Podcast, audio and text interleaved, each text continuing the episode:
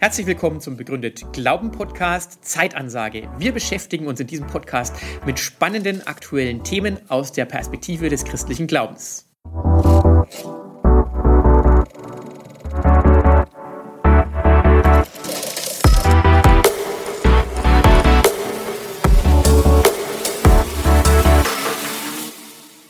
Herzlich willkommen ein weiteres Mal zum Zeitansage-Podcast des Instituts für Glaube und Wissenschaft. Mein Name ist Matthias Clausen, ich bin theologischer Referent des Instituts und nebenher Dozent an der Evangelischen Hochschule Tabor in Marburg, also evangelischer Theologe, und ich bin wieder im Gespräch mit meinem geschätzten Kollegen Dr. Alexander Fick. Und ich darf dieses Institut für Glaube und Wissenschaft leiten und bin Physiker und freue mich schon auf dieses Gespräch zwischen Theologie und Physik und verschiedenen Weltanschauungen. Alexander, diese Folge müssen wir machen. So lautet ja, keine ein, Chance. Ein, eine Folge eines Podcasts von Lanz und Precht, auf den wir uns jetzt nochmals beziehen zum Thema Fatalismus und der freie Wille. Also die Frage, inwieweit sind wir vorherbestimmt determiniert und inwiefern haben wir Willensfreiheit oder ist Willensfreiheit vielleicht nur eine Illusion? Die Folge ist relativ lang, deswegen werden wir uns da nur auszugsweise drauf beziehen. Steigt ein mit dem Bezug auf Yuval Harari, der der Ansicht ist, es gibt gar keinen freien Willen. Determinismus ist das, was er vertritt. Und Menschen haben deswegen keinen freien Willen, vor allem deswegen, weil sie in soziale Kontexte eingebunden sind. Darüber könnte man reden, aber mein Vorschlag ist, dass wir eher über die neurobiologische oder neurophysiologische Seite reden, über die Frage, ob nicht die Hirnforschung gezeigt hat, dass freier Wille eine Illusion ist. Und da gibt es ein ganz klassisches Experiment schon aus den 70er Jahren, nämlich das mhm. Libet-Experiment. Das kannst du, glaube ich, selber am besten referieren. Also ich war damals nicht dabei tatsächlich, ja. aber natürlich habe ich einiges dazu Hätte gelesen. sein können. Also warst du in der Grundschule. ähm, ja, das war determiniert. Ich konnte da nicht dabei sein. Aber es ging letztendlich darum, eine ganz einfache Bewegung. Ein Proband sollte sozusagen seinen Finger bewegen, beziehungsweise eine Taste drücken. Da gibt es verschiedene Aufbauten. Auch deutsche Wissenschaftler, Kornhuber und so, haben das nochmal nachgebaut, dieses Experiment. Und währenddessen wurden die Hirnströme gemessen mit einem EEG in motorischen Arealen. Und man sollte sich merken, die Testperson sollte sich merken, wann sie die Entscheidung getroffen hat, die bewusste Entscheidung, jetzt den Finger zu bewegen. Und dazu war eine Uhr aufgebaut, an der man die Zeit ablesen konnte. Also es war eine Zeigeruhr meines Wissens nach. Tja, und das Ergebnis war dann tatsächlich, dass man gemerkt hat, okay, da baut sich ein elektrisches Potenzial auf im Gehirn und mit dem Einsetzen der Bewegung fällt dieses Potenzial auf einmal ab auf Null. Das heißt, die Bewegung wird aufgeführt und die ganze Ladung ist weg. Und dann hat man eben geguckt, okay, wie ist das jetzt? Das Potenzial fängt irgendwann an, sich aufzubauen. Und wo genau ist jetzt der Zeitpunkt gekommen, an dem die Probanden sich bewusst entschieden haben, den Finger zu bewegen. Und das Erstaunliche war, dass der Mittelwert, der Durchschnittswert etwa 200 bis 250 Millisekunden vor Einsetzen der Bewegung war, während das Potenzial schon etwa 500 bis 550 Millisekunden vorher zu steigen angefangen hat.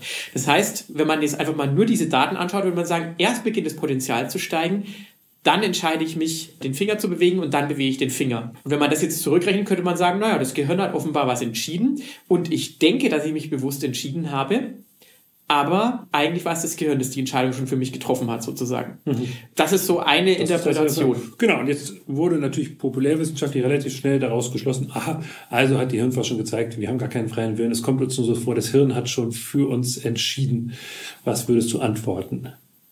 Also, es gibt natürlich eine ganze Reihe von Kritikpunkten an dem Ganzen. Also, zum einen ist tatsächlich die Frage, was hat man überhaupt für ein Potenzial gemessen? Man hat ja ein motorisches Potenzial gemessen. Und das heißt, dieses motorische Areal, das ist nur das Bewegungsareal und die Entscheidung, dass der Finger sich bewegt, ist ja schon getroffen worden. Das heißt, es ist völlig klar, dass der Finger sich bewegen muss. Die Frage ist nur, wann bewegt sich der Finger? Dann ist es noch so, manche Leute haben sich mal die Daten genauer angeschaut und haben festgestellt, ups, mit den Daten, die streuen ja sehr stark. Wir haben zwar den Mittelwert bei etwa 200 Millisekunden vorher, aber es gibt auch Probanden, die die Entscheidung getroffen haben, bevor das elektrische Potenzial zu steigen beginnt. Also teilweise deutlich vorher, 900 Millisekunden vorher, also fast eine ganze Sekunde vorher. Und das verleiht natürlich dieser Schlussfolgerung wieder deutlich weniger Glaubwürdigkeit und es zeigt auch so ein bisschen, dass es natürlich sehr schwierig ist, erstmal selbst als Proband wahrzunehmen, wann entscheide ich mich überhaupt. Und zweitens dann auch noch den Zeiger abzulesen, und zu sagen, das ist der Zeitpunkt, als ich mich entschieden habe. Man hat nämlich zum Beispiel noch ein weiteres Experiment gemacht ohne Uhr. Da sollten die Probanden einfach nur ihren Finger bewegen und sich nicht merken, wann sie die Entscheidung treffen. Und auf einmal war der Potenzialanstieg erst viel später der Fall. Das heißt, offenbar hat dieses Potenzial auch etwas mit der Aufmerksamkeit zu tun, dass ich ablesen muss, wann ich meine Entscheidung treffe an der Uhr. Also eine ganze Reihe wirkliche Problematiken. Und total spannend fand ich, dass wir für unseren Dokumentarfilm Mehr als mein Gehirn ja auch den Wissenschaftler John Dylan Haynes interviewt haben an der Charité Berlin. Und der hat dieses Experiment tatsächlich intelligent umgebaut, also anders gebaut, dass es mechanisiert war sozusagen. Und der ist zu dem Schluss gekommen, dass wir mindestens ein Vetorecht haben. Ich könnte das Experiment mal kurz mhm. darstellen. Also ein Proband sitzt vor einem Bildschirm und soll mit seinem Fuß am Pedal drücken, solange der Bildschirm grün ist. Und wenn der Bildschirm grün ist und das Pedal gedrückt wird, kriegt der Proband einen Punkt. Wenn der Bildschirm rot ist, kriegt der Computer einen Punkt. Natürlich will jeder gewinnen. Das ist die Aufgabe zu gewinnen. Deswegen drückt er immer mit dem Fuß das Pedal, wenn der Bildschirm grün ist. Parallel werden aber die Hirnströme aufgenommen und der Computer kann irgendwann vorausberechnen, wann die Areale so geschaltet sind, dass sich gleich der Fuß bewegen wird. Und deswegen schaltet der Computer dann blitzschnell den Bildschirm von grün auf rot um. Wäre durch das sogenannte Bereitschaftspotenzial, wie es genannt wird, diese Bewegung schon vorherbestimmt, wäre das der Fall, dann dürfte der Proband gar nicht mehr in der Lage sein, die Bewegung abzubrechen, sondern müsste dann einfach mit dem Fuß durchdrücken, auch wenn der Bildschirm gerade von grün auf rot durchgeschlagen hat. Aber man hat festgestellt, dass bis ganz kurz vor Beginn der Bewegung ein Abbrechen der Bewegung tatsächlich immer noch möglich ist, was zeigt, dass der Mensch mindestens negative Willensfreiheit hat. Das heißt, dass er eine Entscheidung, die vom Körper schon getroffen worden ist, immer noch abbrechen kann. Wobei ich da natürlich sagen würde, das ist ein enorm spezieller Versuchskontext. Mit der Entscheidung, wen ich mal heiraten werde oder welches Studienfach ich anfangen will, hat es eigentlich gar nichts würde mir auch nicht reichen, nur ein Vetorecht zu haben. Genau. Also Libet selber hat das ja wohl auch in der Folge dann eingeräumt, dass es dieses mhm. Vetorecht gibt.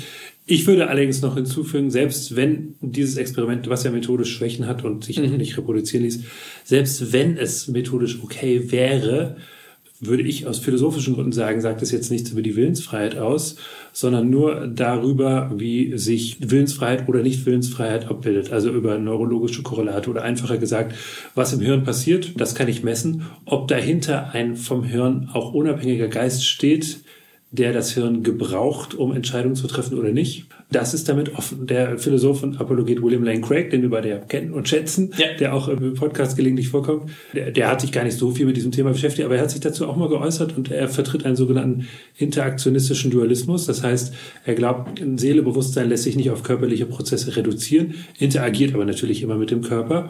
Und er sagt im Grunde, selbst wenn man das Limit-Experiment ernst nimmt, wäre das genau die Art und Weise, wie er sich die Auswirkungen des Geistes auf das Hirn vorstellt. Also das, ne, er hat John Eccles zitiert, der sagt, der Geist gebraucht das Hirn als Instrument, um zu denken. Mhm. Und er gebraucht auch das Hirn als Instrument, um sich zu entscheiden. Und dass da eine minimale Verzögerung ist, das ist im Grunde zu erwarten. Das ist eigentlich gar nicht verwunderlich. Man kann es also gerade von einem ganz klassischen Willensfreiheitsverständnis her deuten und sagen, ja klar, genau, so, so stelle ich mir das vor, ja. Also die Entscheidung wurde im Geist getroffen, im Hirn kommt sie mit minimaler Verspätung an. Das spricht nicht gegen die Willensfreiheit und kann genau die Art und Weise sein, wie sie sich ausdrückt. Genau, das ist auch der Punkt. Letztendlich sind diese physikalischen Daten deutbar in verschiedenen weltanschaulichen Modellen. Man kann natürlich sagen, wir können nur Ströme messen, also gibt es nichts anderes als diese Ströme. Man könnte aber auch genauso sagen, das ist das materielle Korrelat, was wir messen, von einem mentalen Vorgang. Schönes Beispiel finde ich immer, wenn ich mir einen Fernseher anschaue, das Fernsehprogramm. Ich kann natürlich sagen, das Fernsehprogramm entsteht im Fernseher, wenn ich mir das anschaue. Und wenn ich den Fernseher kaputt mache, ist das Fernsehprogramm weg. Nein, ist natürlich nicht richtig, sondern mhm. es ist nur die Übertragung ist weg. Aber das Fernsehprogramm ist ja ein mentaler Inhalt, letztendlich ist natürlich immer noch da. Mhm. Und von daher, mentale Phänomene haben mentale Ursachen. Und das ist ein ganz wichtiger Punkt, glaube ich. Wir können den Dualismus nicht durch Messungen am Gehirn widerlegen. Auch wenn natürlich zugegebenermaßen die offene Frage ist, wie passiert diese Interaktion mhm. genau? Wobei man da wieder sagen muss, da lässt die Quantenmechanik auch einiges an Raum zum Beispiel offen und vielleicht auch noch ganz andere Phänomene. Ja mal ganz kurz weg von der Quantenmechanik, ja. Lanz und Brecht sagen, Sie lassen es in gewisser Weise offen, Sie referieren dieses Experiment und nennen auch die methodischen Schwächen, aber lassen es im Grunde offen, sagen dann, naja, der freie Wille hat ja vor allem eine praktische Bedeutung, zum Beispiel beim Strafrecht. Also das Strafrecht funktioniert ja nur unter der Voraussetzung, dass Menschen auch für ihre Taten behaftet werden können. Würden wir natürlich sofort zustimmen, aber mir ist es natürlich zu wenig, weil es eine rein pragmatische Begründung ist. Also wir müssen so tun, als ob wir den freien Willen hätten, sonst können wir niemanden vor Gericht stellen. Das wäre eine rein pragmatische Begründung. Welche zusätzlichen positiven Begründungen würdest du denn sagen, gibt es noch dafür, dass wir tatsächlich einen freien Willen haben? Also ich glaube, ein ganz großer positiver Punkt ist einfach, wir erleben uns als Menschen mit einem freien Willen. Mhm. Also wenn ich mich jetzt entscheide, ob ich diese Podcast-Folge machen will oder nicht, ich habe eben nicht den Eindruck, dass ich diese jetzt machen muss, sondern ich habe tatsächlich die Wahl auch zu sagen, nö, ich mache die nicht, ich lasse jemand anders diese Podcast-Folge machen. Und das sind freie Entscheidungen, die wir treffen. Und natürlich kann man im Rückblick immer sagen, so, jetzt ist es so gelaufen. Ja, im mhm. Rückblick ist die Vergangenheit fest, die kann ich nicht mehr ändern. Vielleicht konnte ich es gar nicht anders machen und der freie Wille war nur eine Illusion, meine mhm. freie Entscheidung. Entscheidung. Aber ich würde sagen, wer hat die Beweislast? Mhm. am Ende. Wenn ich die Erfahrung mache, dass meine Entscheidungen, dass ich zwischen Alternativen wählen kann, und das ist ja das Entscheidende für den freien Willen, ich habe eine echte Wahl zwischen mindestens zwei Alternativen oder mehr Alternativen, dann würde ich sagen, dann ist diese Erfahrung erstmal ein Datum, ein Fakt, mit dem ich zurechtkommen muss. Und dann hat die Nachweislast derjenige, der behauptet, du hast eigentlich gar keine freie Entscheidung, sondern dein Problem, du bist eigentlich determiniert und denkst nur, du hast eine freie Entscheidung. Ich finde auch, dass Lanz und Precht sich das da so ein bisschen einfach machen, weil sie sagen, also Precht vor allem, naja, selbst wenn acht Milliarden Menschen derzeit in einem Illusionsraum leben, von Menschen, die glauben, dass sie einen freien Willen haben, da macht es am Ende auch keinen Unterschied. Ne? Entscheidend ist, dass man sie trotzdem dabei behaften kann. Das ist mir zu wenig, mhm. sondern ich würde auch sagen, die Beweislast liegt bei demjenigen, der unsere Intuition widerspricht, dass wir einen freien Willen haben. Denn, und das finde ich als Argument ganz reizvoll, ich bin nicht ganz sicher, wie weit es trägt, wenn man sich jetzt mal kurz vorstellt, es gäbe tatsächlich gar keinen freien Willen, alles ist nur eine Illusion. Wie kommen dann so gut wie alle Menschen darauf, dass es einen gibt? Damit meine ich nicht, mhm. was viele Menschen glauben muss stimmen. Das meine ich überhaupt nicht. Ich meine nur, selbst wenn man eine Illusion hat, ist die Illusion normalerweise zusammengesetzt aus Bestandteilen, die es in der wirklichen Welt irgendwo gibt. Mhm. Also Einhörner zum Beispiel. Es tut mir jetzt persönlich leid, aber es gibt keine Einhörner, bin ich doch echt sicher. Aber es gibt natürlich Pferde und es gibt Tiere mit Hörnern. Also die Illusion des Einhorns ist zusammengesetzt aus Bestandteilen, die in der Wirklichkeit irgendwo vorkommen. Und wenn der freie Wille vollständig non-existent wäre und so viele Menschen darauf kommen, wo kommt diese Illusion her? Das wäre wie eine Welt voller farbenblinder Menschen, die die ganze Zeit von der Farbe Rot schwärmen. Das wäre zumindest sehr erklärungsbedürftig. Das scheint mir doch ein starkes Argument von den Institutionen der Menschen her zu sein. Ja, und auch dieses Gefühl, dass andere Leute verantwortlich sind. Ja, wenn mir jemand ein Unrecht tut, dann glaube ich, mhm. dass das nicht einfach, dass er nicht anders konnte, sondern dann glaube ich, er hätte auch anders tun können. Er hätte mir auch, er hätte mich auch richtig behandeln können. Und deswegen mhm. auch das Strafrecht und Gerechtigkeit. Das ganze Konzept von Gerechtigkeit beruft ja darauf, dass wir auch eine Möglichkeit gehabt hätten, anders zu handeln. Mhm. Ansonsten ist ja alles. Genau, das ist eine gängige Freiheitsdefinition. Die Möglichkeit, auch anders zu handeln, habe ich auch bei Gerd Keil gefunden und bei anderen.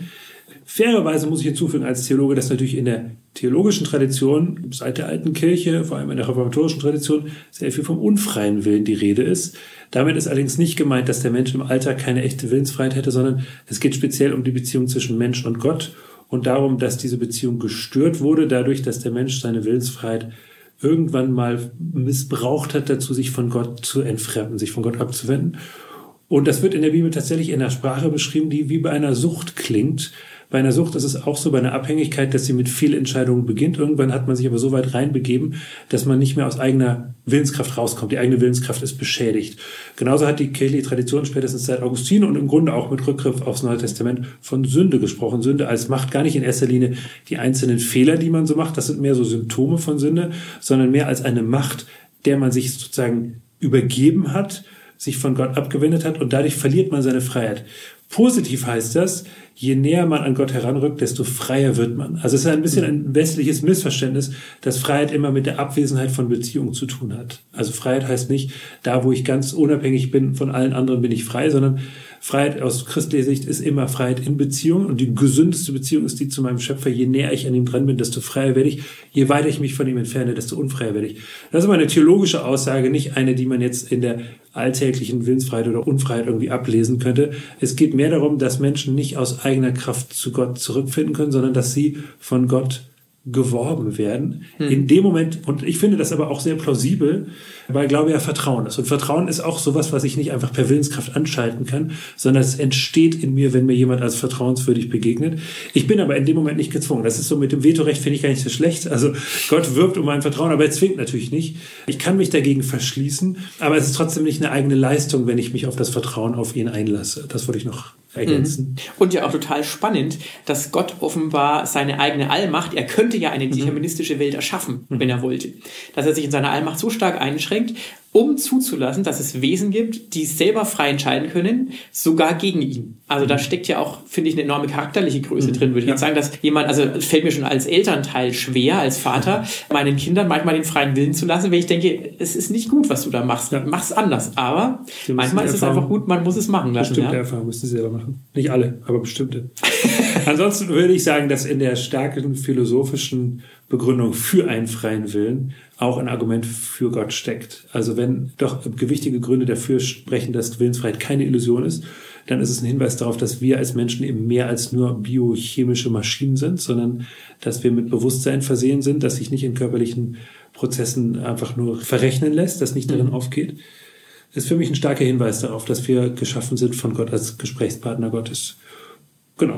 Zumal wir ja merken, dass unser Geist einen Anfang gehabt hat. Genau. Und wenn die Frage ist tatsächlich, wenn Geist nicht einfach eine Funktion von Materie ist, ja. aber trotzdem einen Anfang hat in dieser Welt, wo kommt er her? Und dann muss mhm. es ein geistiges Wesen geben, das alle geistigen Wesen geschaffen hat. Und genau davon spricht ja, ja Gott, dass es diesen trinitarischen Gott gibt, der in sich Liebe ist und der aus freiem Willen entschieden hat, ich will, dass es noch weitere Seelen gibt, dass es weitere Personen gibt, die mich lieben können und die ich lieben kann.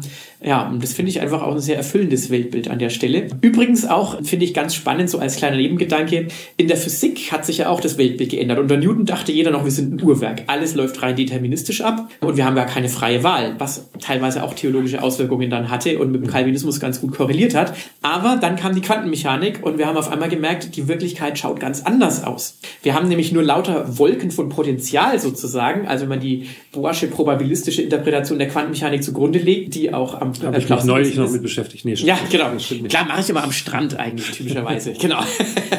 nee, aber dann, man kann so ein Elektron gar nicht festlegen. Man kann nur sagen, mit einer gewissen Wahrscheinlichkeit befindet sich es an dem oder an dem Punkt. Und erst wenn ich es messe, dann bricht die sogenannte Wellenfunktion, mit der man die Aufenthaltswahrscheinlichkeit eines Elementarobjekts bestimmen kann, bricht dann zusammen. Und dann auf einmal sind alle Potentialitäten weg, alle Wahrscheinlichkeiten sind weg und das Objekt ist festgelegt. Und wenn ich das jetzt mal übertrage auf die Struktur unserer Welt, Gott schafft unsere Welt als eine Welt mit ganz vielen Alternativen und Wahlmöglichkeiten und Potentialitäten. Aber diese Potentialitäten und Wahlmöglichkeiten, die kommen immer wieder an Entscheidungspunkte, wo sie sich festlegen müssen. Dann ist, passt es wunderbar zum Bild der Bibel. Wir sind als Menschen frei, um Entscheidungen zu treffen. Aber diese Entscheidungen werden auch getroffen und dann ist die Entscheidung auch getroffen und es gibt auch kein Zurück mehr. Mhm. Das ist dieser lineare Zeitverlauf, mhm. der letztendlich schon in der Quantenmechanik angelegt ist und mhm. der eben nicht determiniert ist, interessanterweise, wie man zu Newtons Zeiten noch gedacht hat und auch viele naturwissenschaftliche Argumente Argumente. Auch Yuval Harari, meiner Meinung nach, der ist ja auch kein Naturwissenschaftler, der missversteht da einiges in der Naturwissenschaft. Aber irgendwie, wenn man da so dicke Bücher schreibt, muss man manchmal auch manches missverstehen vielleicht. Aber äh, genau, er, er geht da vom falschen Weltbild aus, glaube ich. Und das mhm. hat dann fatale Konsequenzen, wenn man das dann so absolut setzt und daraus folgert, es gibt keinen freien Willen. Damit hoffe ich, dass unser Weltbild, das wir ja beide teilen, das, das christliche Weltbild, damit wieder ein kleines bisschen mehr plausibel geworden ist für unsere Hörerinnen und Hörer und dass sie mit ihrer Willensfreiheit gute Entscheidungen treffen. Zum Beispiel die Entscheidung, wieder unseren Podcast zu hören. Und ihn ähm, zu liken und, und weiter zu empfehlen. Liken und weiter zu empfehlen. Sehr gerne auch Kommentare an uns zu senden per E-Mail oder auf anderen Kanälen. Wir freuen uns von Ihnen, von euch zu hören und wünschen noch einen angenehmen Tag. Denken Sie weiter.